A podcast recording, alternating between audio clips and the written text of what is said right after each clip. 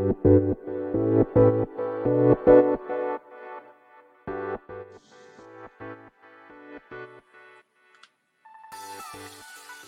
い、始まりました。本を読んでは独り言ラジオ。私、変な髪型をしたポンコツ薬剤師こと町田和俊でございます。はい、というわけでですね、今日も読んだんだか読んでいないんだか、積んだんだか積んでいないんだか、といった本たちの中からですね、一冊紹介して、ゆるーりと語っていきたいと思います。はい。というわけでですね、本日紹介する本は、人に迷惑をかけるなと言ってはいけない、えー、坪田信孝さんの、えー、本でございます。はい、こちらですね。SB クリエイティブ株式会社ですね。から、2021年7月15日、初版大実利発行となっております。はい。で、えー、まあ私のですね、この本を読んでは独り言ラジオを、えー、よく聞いてくださる方が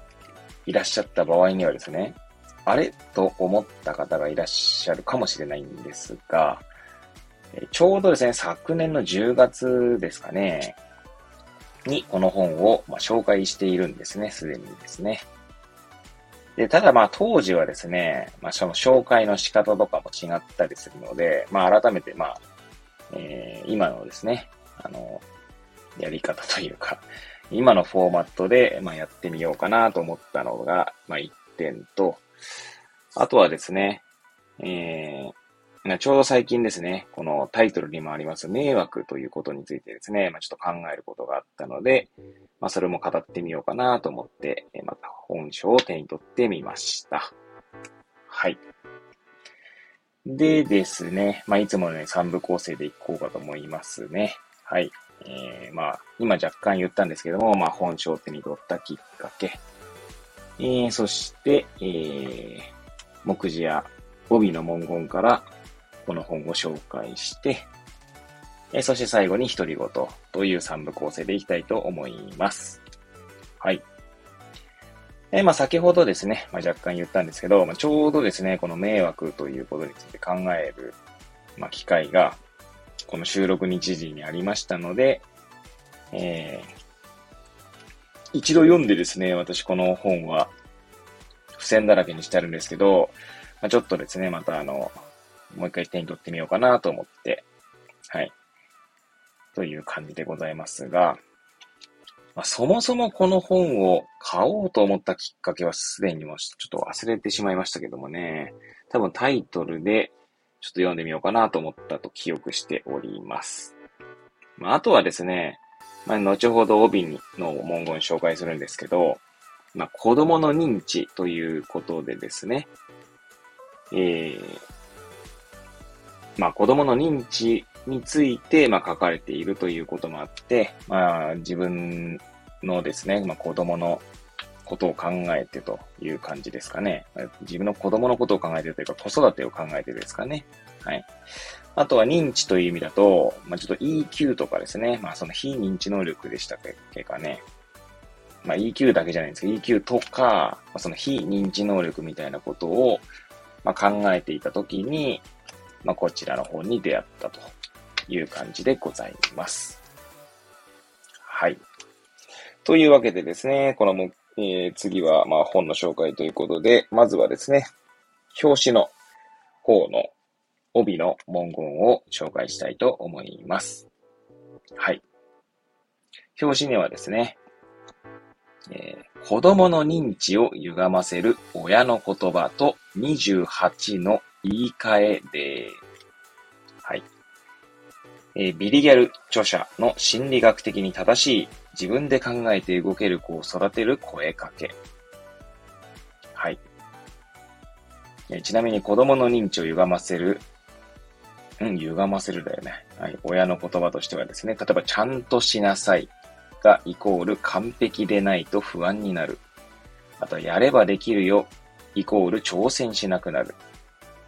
言うこと聞きなさい。論理思考ができなくなる。迷惑をかけるな。イコール自分から動けなくなる。はい。えー、そしてですね、背拍子側ですね。あの、バーコードのついている方ですけども、そちらの方の帯の文言はこのように書かれております。勉強しなさい。宿題くらいやりなさい。では、子供はやる気を失います。褒められて調子に乗るな。ではなくて、えー、矢印ですね。調子に乗るくらい褒めてみる。みんなやっているよ。ではなくて、今は丸、何々の時間だよ。今忙しいから後で。30分待ってくれる？勉強しなさい。この計算練習してみない？やる気ないの？すごいやる気あるじゃん。はい。こんな帯の文言ですね。そして、あとはそのカバーですかね。このカバーのその背拍子側にですね、この本の、まあ、要約というか、まあ、なんと紹介文が書かれているので、そちらも、え読み上げたいと思います。子供のためにと伝えた一言が未来の可能性を奪っている。人に迷惑をかけないように、今忙しいから後で勉強しなさい。宿題くらいやりなさい。ついつい言ってしまいがちな一言が子供にとって逆効果になっていることがある。大事なのは制限をかけることではなく、その子に合った可能性を見せることなのだ。ミリオンセラー著者による大事な人の未来を奪わないための新時代の子育て論。はい。えー、そしてですね、こちらの本は、まあ、目次に行きたいと思うんですけど、参考文献が239ページなので、まあ、だいたい240ページぐらいの本だと思ってもらえればと思いますね。はい。そしてそんな240ページぐらいの本が全部で4章ですね。で、一つ一つですね、見出しの文言を読んでいくと結構時間がかかりそうなので、えー、まあ、えー、この書、えー、各章のですね、タイトルを、えー、読み上げたいと思います。えー、序章、えー、日本の子供たちの多くは可能性を潰す呪いをかけられている。第一章、人に迷惑をかけるなと言ってはいけない。自分から動けなくなる呪い。第二章、今忙しいから後で、自分の気持ちを伝えられなくなる呪い。第三章、うちの子なんて、自信を失わせる、と、呪い。第四章、勉強しなさい、集中しなさい、やる気を失わせる呪。い。いやー、そして改めてですね、今私の娘は今が5歳になりましたけれども、ちょっとこういった文言をかついつい言ってしまってるかななんて思って、めちゃはまた反省しておりますね。まあもちろんですね、中にはこう、うーんと、この本を読んでですね、実践しているところもあるんですけれども、はい。ちょっとね、はい。もう一回読み直してみようかなと改めて思いましたね。はい。ではではですね、まあ最後にまあ独り言ということでですね、まあ先ほど、ね、冒頭というか、えー、この本、再度手に取ったきっかけということでですね、迷惑についてですね、ちょっと考えてみたと、えー、話しましたけれども、えー、まあ薬局でですね、まあ患者さんのお話を聞いていると、まあ大体大体というか、まあ、大体は言い過ぎか、まあ、1日に1回ぐらいは、この、家族に迷惑をかけたくないっていう風に言われるですね、まあご、まあ、ご高齢の方ですね、のお話を聞く、聞きますね。はい。まあ、1日1回は言い過ぎかな。はい。まあ、週に1回はそんなことを聞くんじゃないかなと。まあ、ちょっと週に1回だと少なすぎかもしれませんが。はい。まあ、あとはですね、テレビとかでもですね、まあ、認知症とかに関わる、なんていうんですか、サプリメントとかですかね。そういったのの中には、大体ですね、家族に迷惑をかけたくないからみたいな文言が、えー、文言というか、まあその、なんていうんですかね、そういう語られることが多いなと思いますね。はい。で、うんと、まあちょうど今日のですね、私がその迷惑という言葉でですね、思ったことは、まあある患者さんがいるんですけれども、まあ80近いですかね。まあその方はですね、まあ一人暮らしなんですね。まあ女性なんですけれども、で、まあその方はですね、まあうちの薬局のすぐ隣にある病院というか診療所に、まあ、ほぼほぼ毎日のように来ていますね。まあそして点滴をしてもらったりとか、はい。まあめまいを訴えたりとか、あとは夜眠れないと訴えたりとか、まあそういった方なんですけど、まあ薬局に来るとですね、まあ明るくた、あの、楽しそうには喋ってはいるんですね。で、そんな方がいらっしゃるんですけど、まあ、ご、あの、お子さんたちはですね、えー、まあ、県内かな？県内だったり、あと東京とかにいる、いらっしゃる方で、で、まあ、その方のですね、あの、姪っ子にあたる方が、えー、まあ、いるんですけども、まあ、姪っ子さんがですね、かなりこう、頼られているんですね。で、まあ、じゃあ、姪っ子さんの方にですね、まあ、頼られているんですけど、めいっ子さんもですね、まあ、おばとめいの関係ですから、実の親子とかではないので、やっぱりちょっとこう、大変そうなんですね。はい。嫌とかではないんでしょうけど、ちょっと大変そうかなっていうの、まあ、ちょっとこう、薬局の現場で吐露されることがあります。まあ、本人がいないところでですね。はい。で、まあ、そんな方なんですけど、じゃあ、あの、